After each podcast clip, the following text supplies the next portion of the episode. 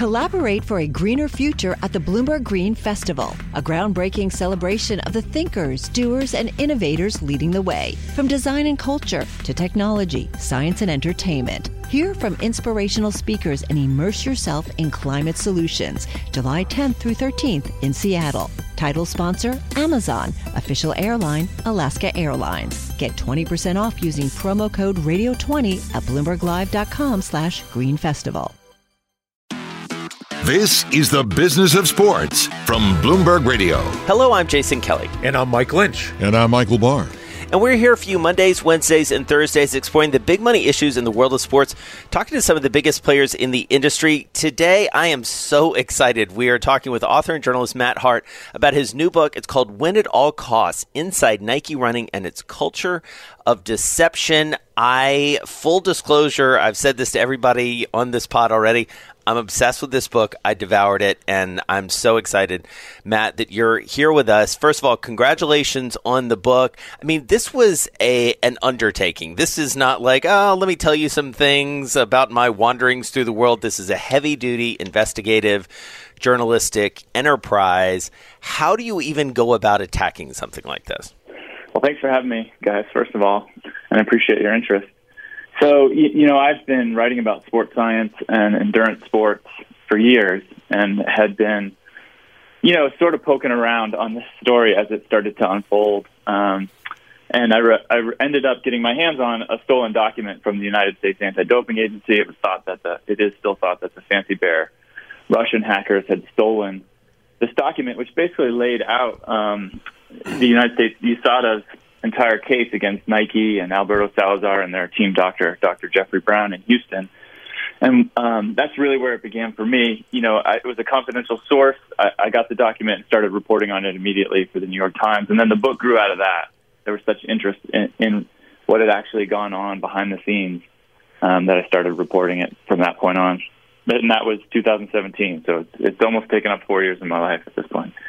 Matt, I want to go back, if we can, and just set the table a little bit around the Nike Oregon project because it sort of refers back in many ways not just to the company's headquarters but its lineage and you know all the way back to the founding of the company by Phil Knight and Bill Bowerman uh, and also it, it had a noble goal which was to sort of bring American runners back to the top of the field in international competition. Mm-hmm. So just take a beat for us and, and explain what that was and why Salazar was, at least on the face of it, the right person to to be the face of it and the head of it.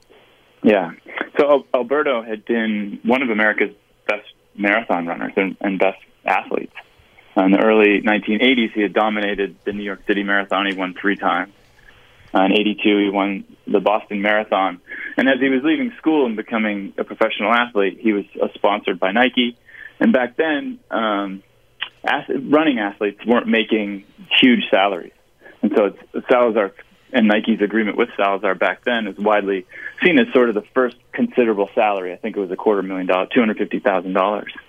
And so what ended up happening was Alberto had, sort of overtrained himself. You know, he had to stay at the top um, in endurance sports takes a lot of training. You know, miles, hundreds of miles a week, um, and so he had kind of overdone it. He had overcooked himself. His endocrine system was sort of destroyed. His hormones were a wreck. You know, he became depressed and considered suicide. Part of the contract negotiation with Nike early on, and one of the reasons he said he took Nike over, say, Adidas, was that they said to him in the contract. Uh, apparently, they said, you know, you can. There's an opportunity to come work for us after your professional athletic career is over. And so, after he sort of burned out of the sport, he took them up on that opportunity, and he worked in the marketing department at Nike.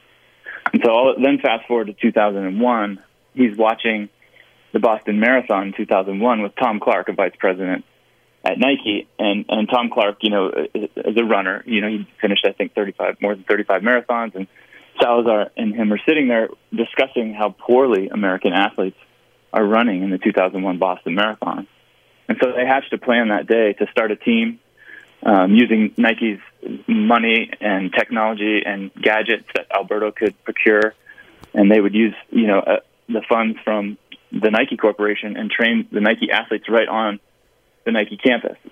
Um, and so that started in 2001. It wasn't yet called the Nike Oregon Project, and they tried to recruit the best athletes they could, and Alberto coached them. And for about 10 years, it was a fail, a complete failure. Uh, you know, they were they were they were very good nationally, but they weren't winning gold medals. They weren't reaching, you know, the top of the podium. And so that's when he started to recruit a little bit earlier and earlier. That's when he found Galen Rupp, and that's when Adam Goucher and the Goucher and Kara Goucher came into the scene. Adam had just you know, dominated the NCAA at the University of Colorado. He had signed initially with Fila, and then six years later, we're in 2004, and Nike signed Adam after his contract with Fila to be sort of the, the main character, the face of the team, and, and hopefully bring American running back to prominence. You know, on the side, they signed Kara sort of as an afterthought, and interestingly. You know, right. his career and his his career went in, on a downward trajectory while, you know, she took off. And so that's how that relationship began. And, and it was really just a process. You know, Adam, he had cratered himself, and so he actually made the connection with uh, the, the endocrinologist in Houston. His coach at CU had said, "I heard this guy's good," and he connected him to Dr. Jeffrey Brown, the doctor who you know has been banned from sport now with Alberto, and that's in 2004. And what happens is Alberto starts send all the athletes to Dr. Brown, and that basically happened, uh, you know, right up until these guys were banned. But they had this sort of unholy relationship where even if the athletes, for instance, wouldn't test out of the normal range for thyroid, for TSH, Dr. Brown sort of saw himself as a groundbreaking doctor. So he would prescribe the athletes uh, synthetic thyroid hormone anyway. And this apparently helped them lose weight, get to weight. You know, weight's very important in endurance sport. It would help them get down to weight. It would give them more energy. And Alberto sort of had this pet theory that it also helped with their testosterone levels.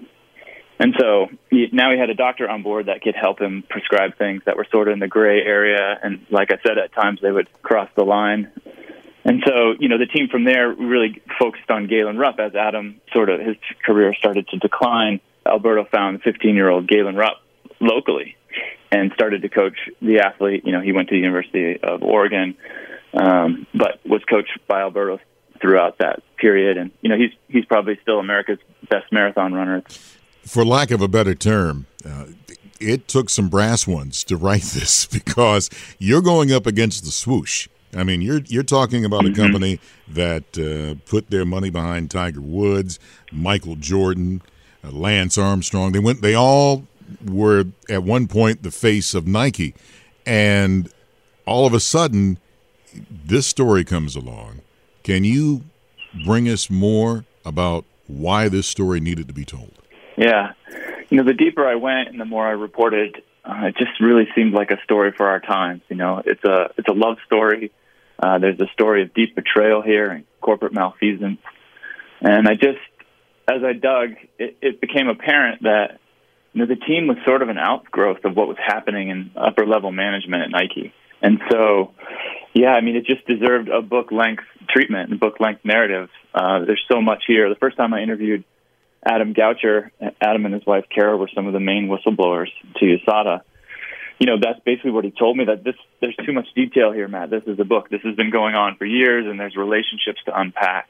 And the deeper I got, uh, the, the more I actually couldn't believe what I was finding in the reporting. So, uh, yeah, I just thought it deserved a, a book length narrative. And the story was actually crashing around me as I was reporting it. You know, I'd get a little tidbit here from a source, and I was excited to get it into the book, and then it would be reported in Sports Illustrated or the New York Times. But I just kept plugging along, and Alberto, you know, was banned September 30 of 2019 from sport for four years, and so that gave us sort of a, a natural conclusion to the story.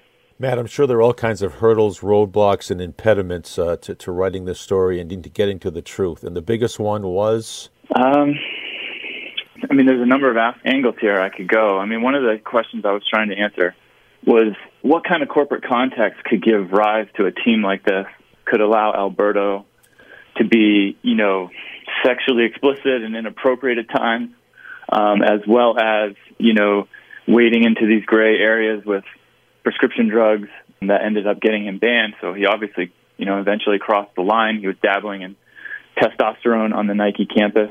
And so I, I think to answer the question, what kind of corporate context gave rise to a team like this and allowed it to fester, I guess? And so let's talk about that, Matt, because that was something that is a thread that pulls through all of this. And, you know, I read Shoe Dog when it came out, and it's pretty unvarnished and gives you some sense, obviously, from Phil Knight's perspective, of building the culture. But mm-hmm. clearly, this was enabled to some extent, either implicitly or explicitly. And I think you, you touched on something that's really important, which is the both the the harassment element, but also the gender inequality, and that is. I think best mm-hmm. represented mm-hmm. in your book by the saga of Kara Goucher herself and the company refusing to pay her during that it ends up being I, I, guess a six month suspension but it starts out as 17 months and then it goes to 12 and then it goes to six. But it's this whole question of what appears to be at least by my read just blatant unfairness and not only not living up to what they promised given what she did in terms of living up to her end of the bargain but also a real inequity when it comes to female athletes and male athletes at Nike yeah, I mean, it does seem even today. I think yesterday on Instagram they had some, you know, really moving advertisements Nike did uh, and posts about empowering female athletes, and it does seem hypocritical um, when you look at how the company does its business. Where, you know, I think I, I think uh, Mark Parker the year he denied Kara that salary for not racing because she was pregnant. I think he made fourteen million dollars that year. Right, and, and they they kept uh, I think it was one hundred and twenty thousand dollars from her or one hundred and sixty of her salary. They basically stopped paying her, and this was a tactic they'd used with assistant coaches who were, you know, maybe starting to ask too many questions of Alberto. Um, and it's described to me just uh, initially as just a way to keep an athlete or a coach on his toes and maybe keep them a little them a little bit fearful for their job. But yeah, there's a um, a discongruency here with what Nike advertises as as being you know, promoting women in sport versus what their contracts say. And I think they have made a, a, um, changes to their contracts recently, and they announced that, and that was a great PR splash. But if you talk to athletes like Kara, she'll say, you know, that's that's just talk. That that doesn't actually fix the problem um, that that needs to be addressed. Where basically they, if an athlete doesn't race for 120 days, as is written in the contract, and of course that varies here and there, they, they stop paying them entirely. And with Kara, they had promised to pay her. She was right. so um, she was such a high profile athlete. They they basically said as long as you're doing your thing, and she was on the cover of magazines, and she was you know doing interviews as a mom and what what's it what's it like to run and tr- continue to train as a mom. So there was this marketing effort behind her that Nike was fully supporting.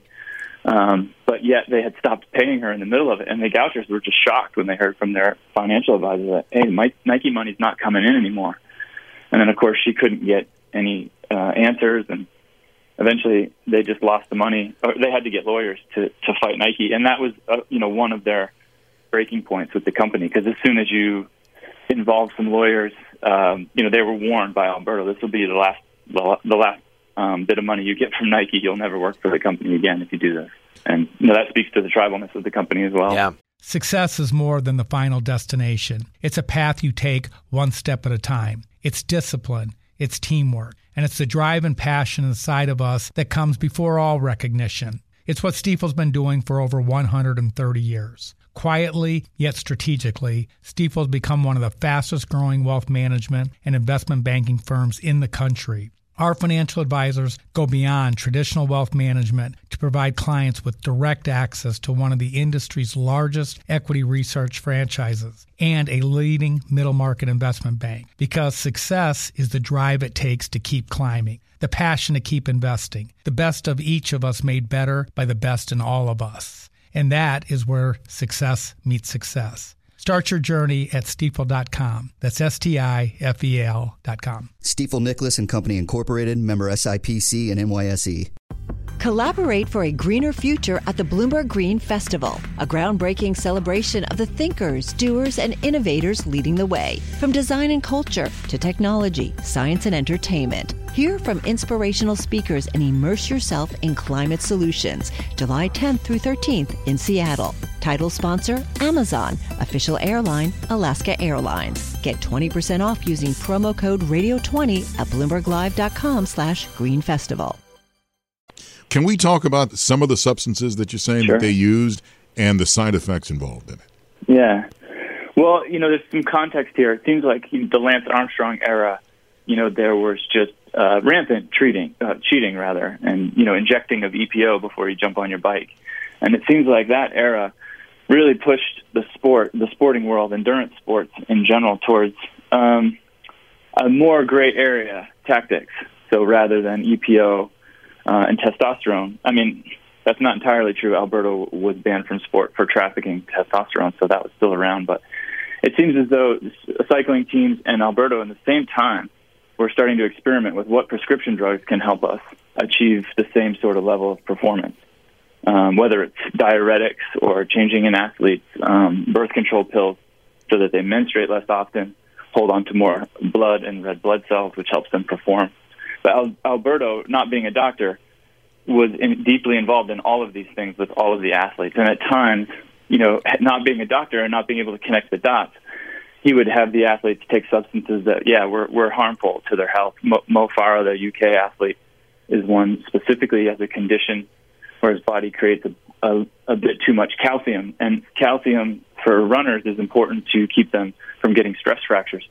The pounding of running, um, you know, stress fractures are a scourge in the sport, really, uh, because you're just out on the road hitting it, hitting the ground so hard all the time. So, a lot of these drugs, it was more of an experiment. It was a, it was a let's throw everything at the wall and see what works. And you know, he found that thyroid stimulating hormones worked.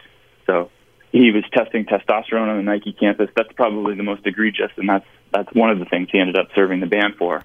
Alberto had a bit of a obsession with testosterone throughout his own career. He started using it, you know, unbeknownst to the sporting world in 1991, and so he knew the powers of this drug and how performance enhancing it would be. Um, but being Nike, trying to get back to your question here, they they would find out about substances that weren't readily available or research as soon as it came out, or even before it was to be published. And so they found out about this amino acid L-carnitine and um, some some research that had been done in the UK. And Alberto instantly mobilized the team and the assistant coach and the doctor to test this substance. Now, the substance itself is not illegal, but the L-carnitine it, it's hard to it doesn't um, it's not absorbed well by the muscles, and there's some complications. You can't just drink it like a cup of coffee in the morning and then have it improve your performance later. And so they devised a scheme where they would inject it or infuse it into the athletes. And to get to the levels of L-carnitine they needed, they were doing this at illegal levels. So the, the World Anti-Doping Agency has limits on how much you can inject yourself or a doctor can inject you or infuse you in a six-hour period. And that's you know just the barrier that they've put there. And it's 50 milliliters. And so this is one of the things he was banned from sport for. He ended up testing a thousand milliliters on the assistant coach who was still racing and still active in the racing scene. And so, you know, he had kind of waded into this um, area in a number of different ways with prescription drugs and, and amino acid treatments that weren't yet readily uh, known to the general public. And so he just started to cross the line here and there. And uh, the rumors, the rumor mill eventually caught up with him, and USADA started investigating him. Hey Matt, uh, there's no bigger stage for, for any athlete, particularly runners, than uh, the Olympics. And have you been mm-hmm. able to calculate what an Olympic medal would be worth to the Nike brand? No, I, ha- I haven't been able to do that. It's interesting. You know, I point out in the book, you're, you're given an award, you're given a, a sum of money for winning, and that varies per country. Um, but to Nike and the corporation, it's. I, I mean, I, I think it's impossible to ferret out. Maybe I could work with an economist uh, to figure this one out, but. Um, you know, running is a found is the foundational sport for Nike. So people often ask me this question because they seem to put a lot of money into the sport, and to their credit, they put a lot of money into track and field. That it doesn't seem like they get back on return of on return of investment. It's interesting, you know, they make thirty five uh, dollars a year um, in revenue, and four point five of that ish, you know, that's 2011 number or 2009 numbers. They make about four and a half billion dollars uh, in the category of running, and that's their largest category. Surprisingly, well, when you add Jordan and the basketball category together, that category becomes slightly higher and slightly more important. But the way they break it out, running still looks like um, the biggest moneymaker for Nike, and it's just really important for them to be. Uh, you know, they're the prominent brand in the sport. They make the most money from the sport, and so it's part and parcel. Uh, you know, the domination of the sport is very, very important. And I heard this time and again talking about meetings at Nike or executives complaining that no Nike uh, athletes were winning gold. You know, that became pretty obvious from from interviews with employees.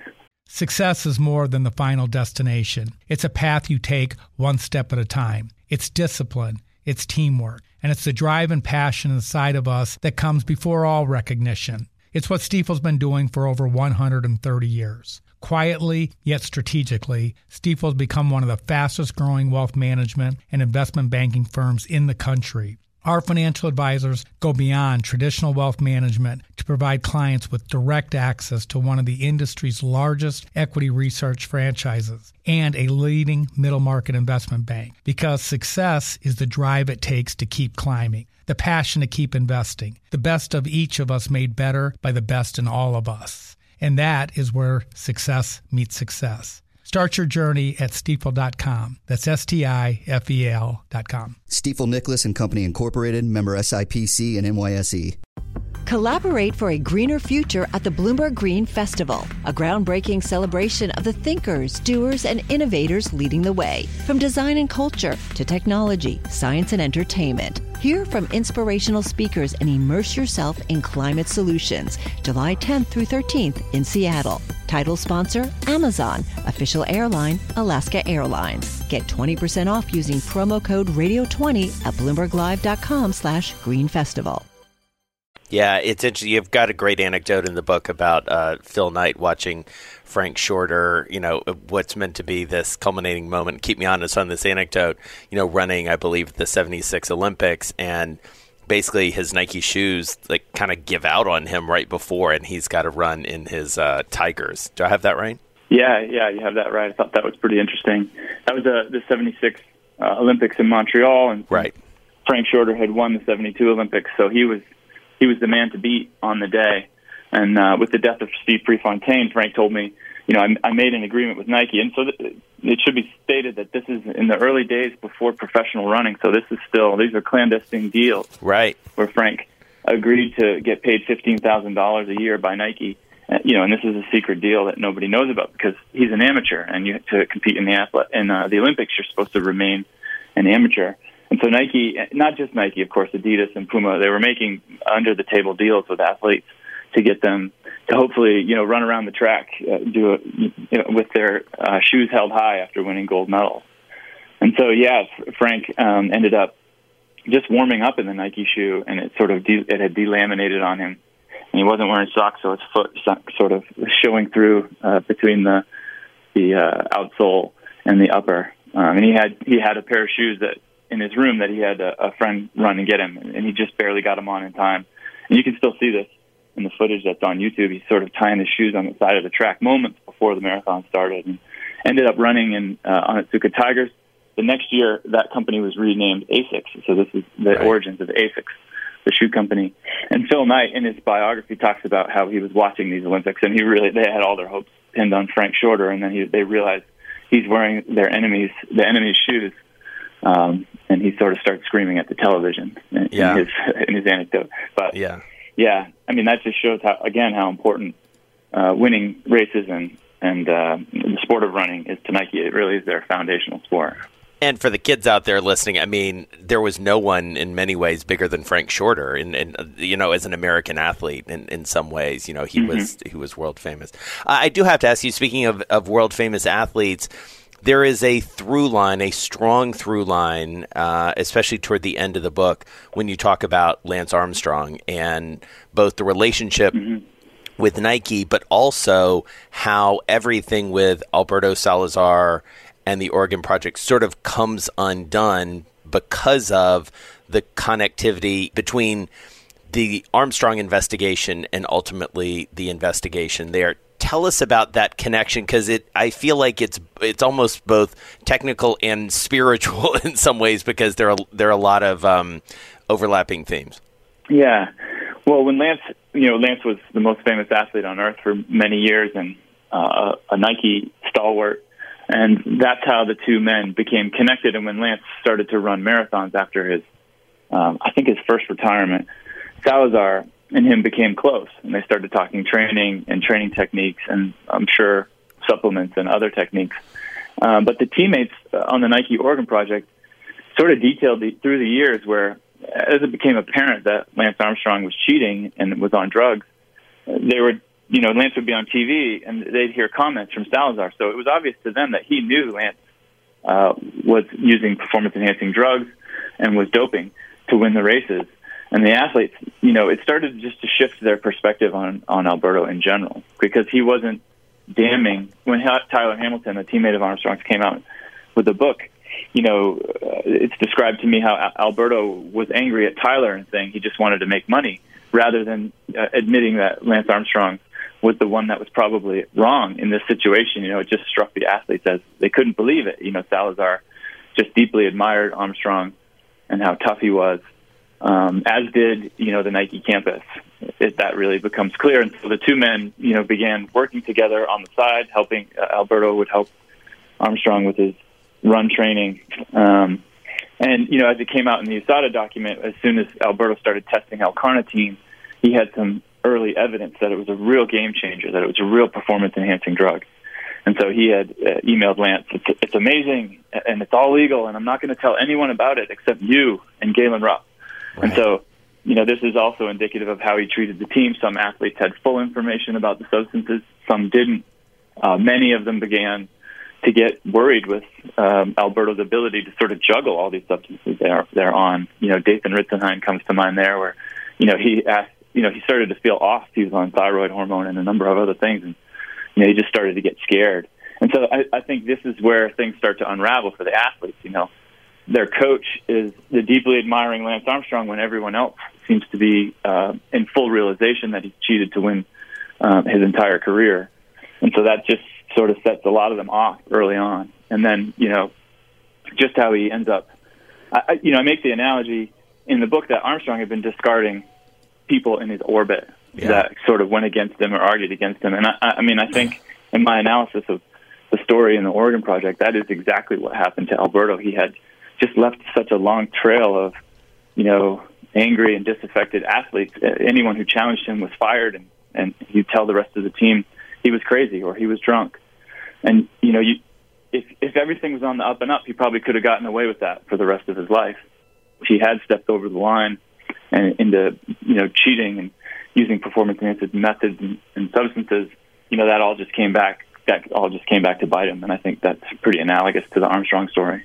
I have to ask what the responsibility for Nike and Salazar getting the four year suspension is that enough? Mm-hmm. And has Nike paid the price? I mean, it's according from this book. This is a like a Ralph Nader kind of unsafe in any speed book, which you know brought out the Corvair, and I'm just wondering, has Nike really paid the price for this? You know, there's a through line in the book too about the stock price, and you know, the only I really think the only lever the community has or Wall Street has is to ding them in some way, and it seems like no one's paying attention because the stock recently hit an all-time high. I think it's at $130 a share today. And you know, even through you know '91, uh, Harper's Magazine publishes the sweatshop controversy. And if you look at the stock over time, of course, it, it does its thing where it dips here and there, but it is it is only going up, and it has continued to go up. Now, Nike, you know, had stood behind Lance Armstrong until literally the last moment, and it appears as though they're doing that with Alberto Salazar. They're they're still funding him. They funded uh, the lawyers and, and the legal case against USADA. They did it for the athletes and Dr. Jeffrey Brown as well.